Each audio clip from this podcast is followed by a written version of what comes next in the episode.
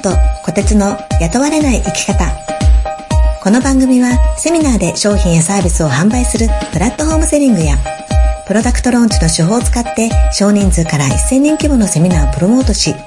多くのセミナー主催者の成功を手助けしているセミナービジネスのエキスパートの川島小鉄が起業して13年花島アノンが起業して20年多くの失敗や成功を経験してきました。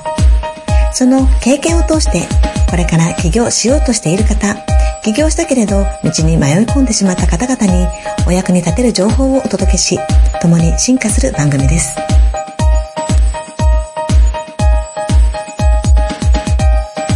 失敗成功事例から学ぶ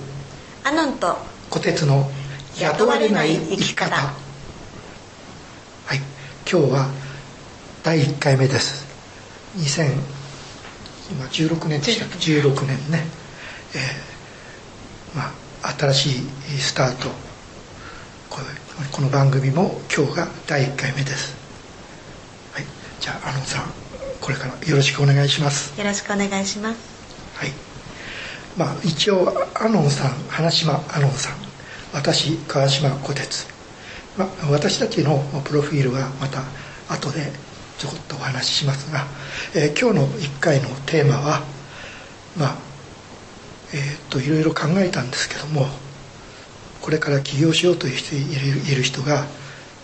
どういう思いで起業しするのかどんなふうにして起業したらいいのかっていうことに対して、まあ、少しでもお役に立てる情報として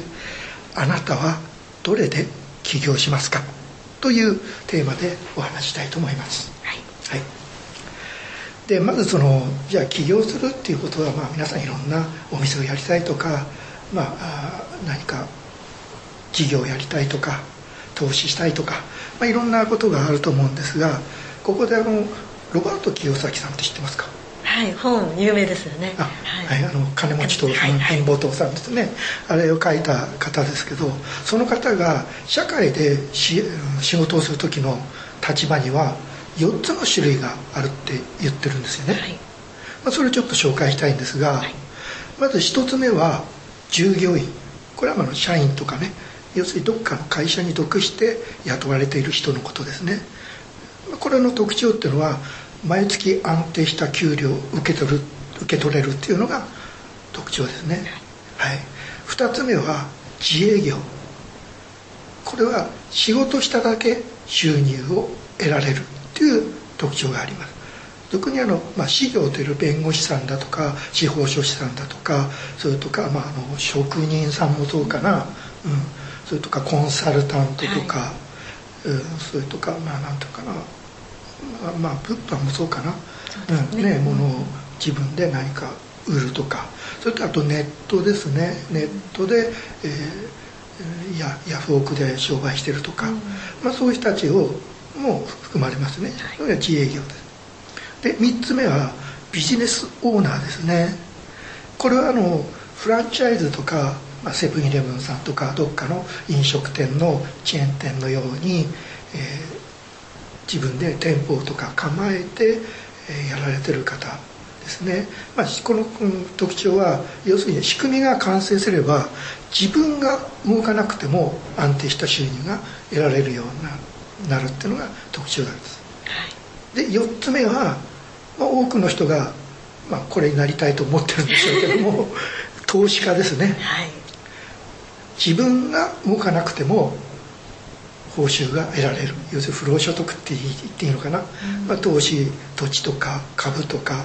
まあ、いろいろありますね。取り先物取引とか、まあ、いろいろあるんですがそういうお金を投資したりそれとか会社に投資したりしてえその、おまあ、利益を分配してえ報酬を得るというような形ですね。はい、アロンさんはもう20年前はい。起業したわけですけどこの中ではどれに当てはまります？最初はですね2番目にお話しいただいた、まあ、自営業仕事しただけ収入を得られるというパターンのものですね。あでだどんな仕事で起業したんですか？私はですねあの自然化粧品のあの卸小売業の会社というか、まあうん。事業をスタートしたっていう感じですね。物販？物販です。ね、はい。で私はねその脱サラだったんですけど、サラリーマンを辞めてそれでまあ資本金もあんまりかけたくなかったとか、まあ、お金を最初に投資したくなかったんで身一つで起業したんだけどそれはもう営業代行っていうね俗にはアメリカで言えばセールスレップっていう言われてるんですけど要するにいい商品はあるけどそれを売る販路がないとか、まあ、売る人がいないとかそういう人たちの商品を専門に、まあ、私が請け負って販売するっていう仕事をスタートさせたんですね、はい、ですから自営業ですね私もね。そうですか、はい、で今この4つのタイプ、まあ、お話したんですけどこれはまあいろいろメリットデメリットあるんですが先ほどメリットをお話ししたんですけどデメリットもあるんですよね。はい。どんなデメリットですか？まず従業員っていうのは、まあ、例えばよくね居酒屋行くと給料が上がらないとかね。部長が愚痴をね 俺の手柄を部長が横取りしたとかね、はいはい、まあ、そんな会話が多いんですけど、えー、要するに、まあ、営業であれあればその営業マンであれば、まあ、大きな成果を上げてもなかなかその見合った収入が得られない、うん、ね、年間で数千円の昇給とかね、うん。えー、で、まあ、済まされてしまう、はいまあ、給料的に今不満が生まれやすい立ち位置ですよね、はい、で2番目の自営業。これも本当にねメリットはね稼いだ分だけ自分のものになるっていうことなんですが逆に仕事がなければ収入ゼロっていう状態があるわけですよ。ね、はい、どうですか？アロンさんはずっと収入は？そうですよね。あのまあ、物販なので非常にこうリピートなんかもあったりすると、うん、やればやるほど安定してくるっていうのはありましたね、はい、でもやっぱりその売れなければゼロっていうのは本当いつも危機感はないことはないですね。やっぱりですね、ありますね、はい、僕なんかねやっぱり病気になったらどうしようとかねそういう恐怖は、まあ、これは今も あるんですけど、ね。うん、だからできるだけ早い時代うちに投資家になりたいというふうなこと。をそういうのもあるんですね。もあるんですよね 今の思いの中にはね、はい、ですから、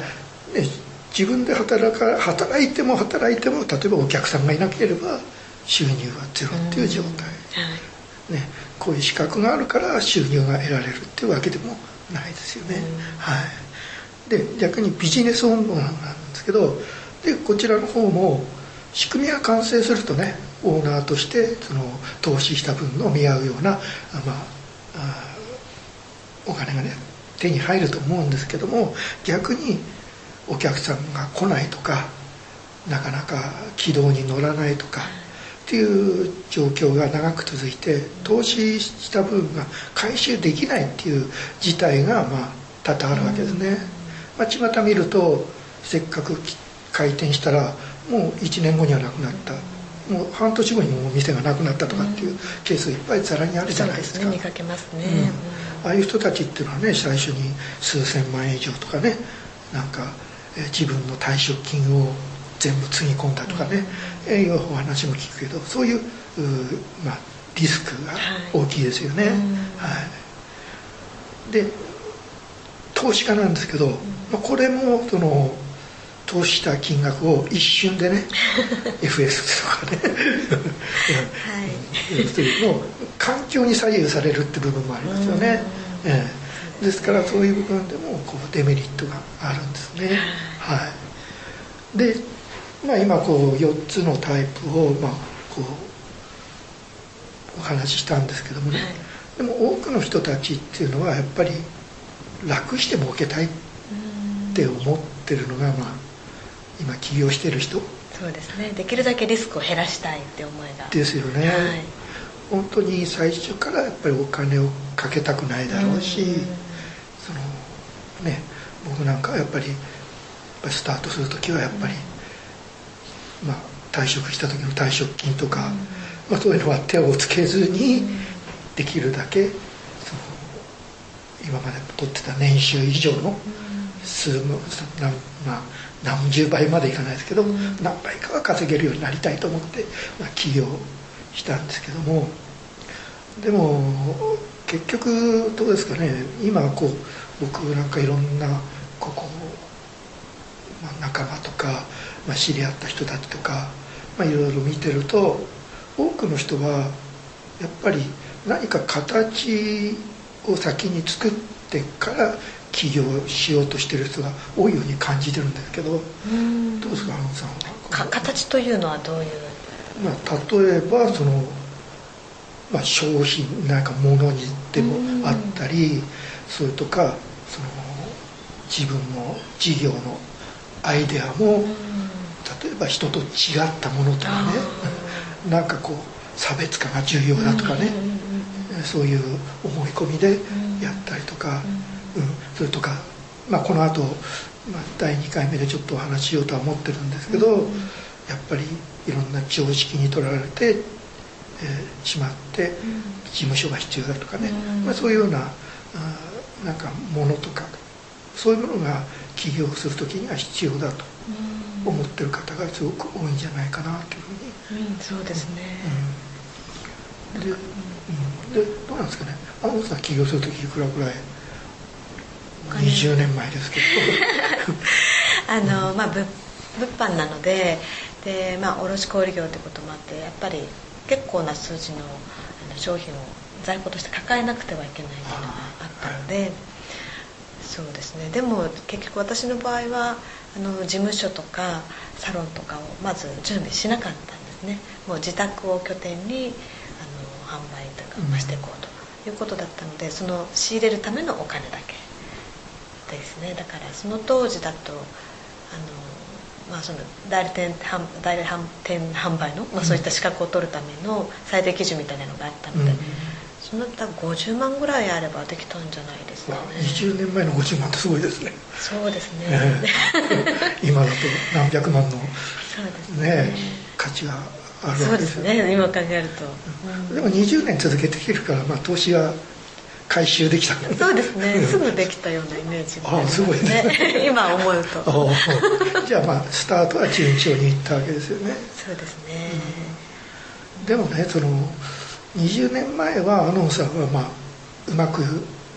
った方だと今お話聞いてね思うんですけどでも今どうですか？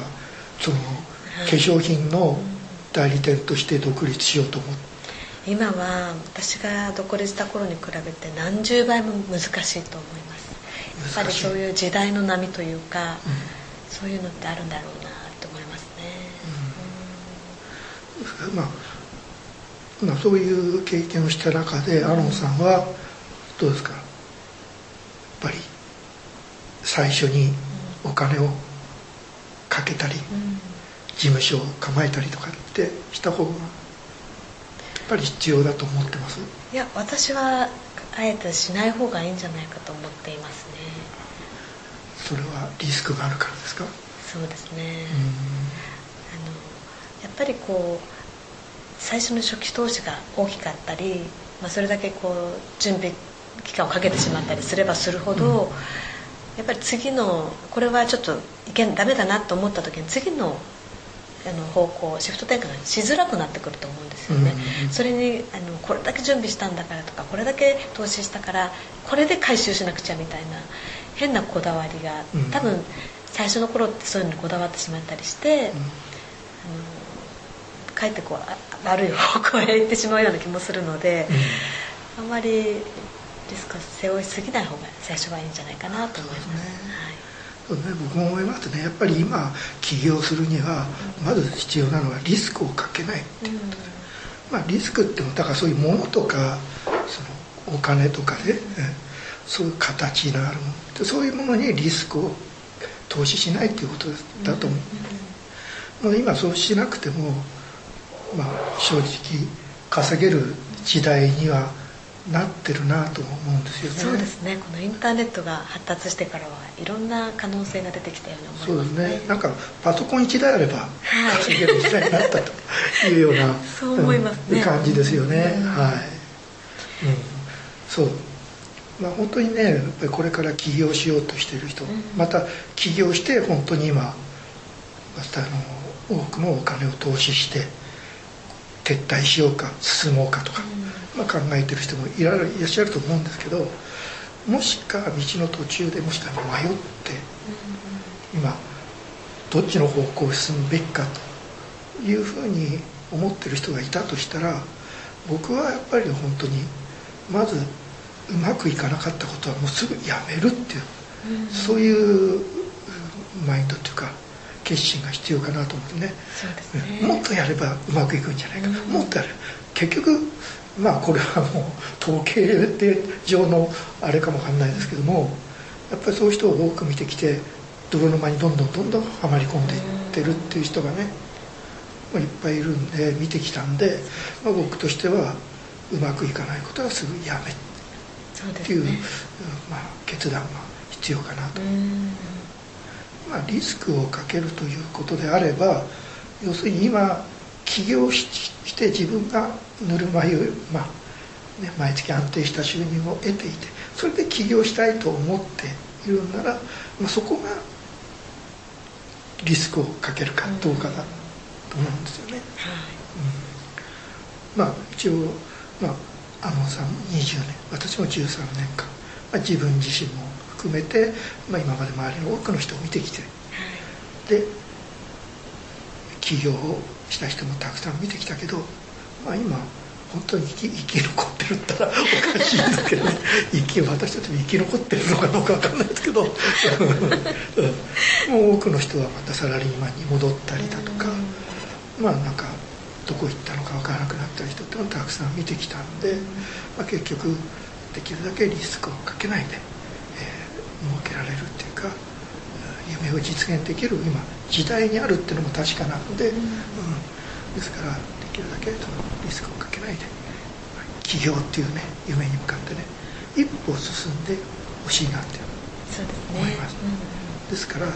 パソコン1台で今も起業できる時代なんで、まあ、おすすめするのはまず自営業からスタートと。そうですね、ね、はい、一番リスクが少ないんじゃないですかね。はい。そうですね自営業もなんか資格弁護士さんとかね、まあ、そういう人はそういう人で夢が、まあ、あっていいんですが、でも突然その資格を取ってから食べられるってわけでもないんで、まずそこから第一ステップとしてはやっぱり自分で個人で何かを始めるという、まあ、軽いスタンスでね起業していけばいいんじゃないかなというふうに思うんですけど、どうですかそうですね。私もこの4つ全部一応やってみたことがあるのであのやっぱり最初は自衛からが一番いいような気がしますね。そうですね。はい、はい、まああとそのこの中でどうしても起業っていうところに踏みとどまれない人は、まあ、従業員要するに企業移民っていうんですけどね、うん、要するに起業っていう起こす業ですね、はいはい、移民ですね。要するに転職ですね。そういう言葉があるんです、はい、はい、今企業移民っていうのも一つのまあ起業家なと。要するに今いるところより自分のその持っているスキルをより活かせるところに移民していくと、そこでまたスキルを見つけて、でその時点でまた起業したくなったら起業するっていう流れでもいいのかなというふうに思います。はい。えー、っとまあ、今日は第1回目。もうそろそろお時間も、えー、来ちゃうんでまたあのー、なんかあっという間の時間 時間経ってしまったんで、はい、うん、あまりね長いと皆さんもね飽きてしまうかなと思うので またあの2回目3回目でねどんどんどんどんまた皆さんにお役に立てるような、えー、お話をしていきたいなと思ってますので、えーまあ、今日はこれで。終わりということで、はい、どうも。ありがとうございました。ありがとうございました。じゃあまた、えー、1週間後お会いしましょう。はい、楽しみにしてください。はいありがとうございます。ありがとうございました。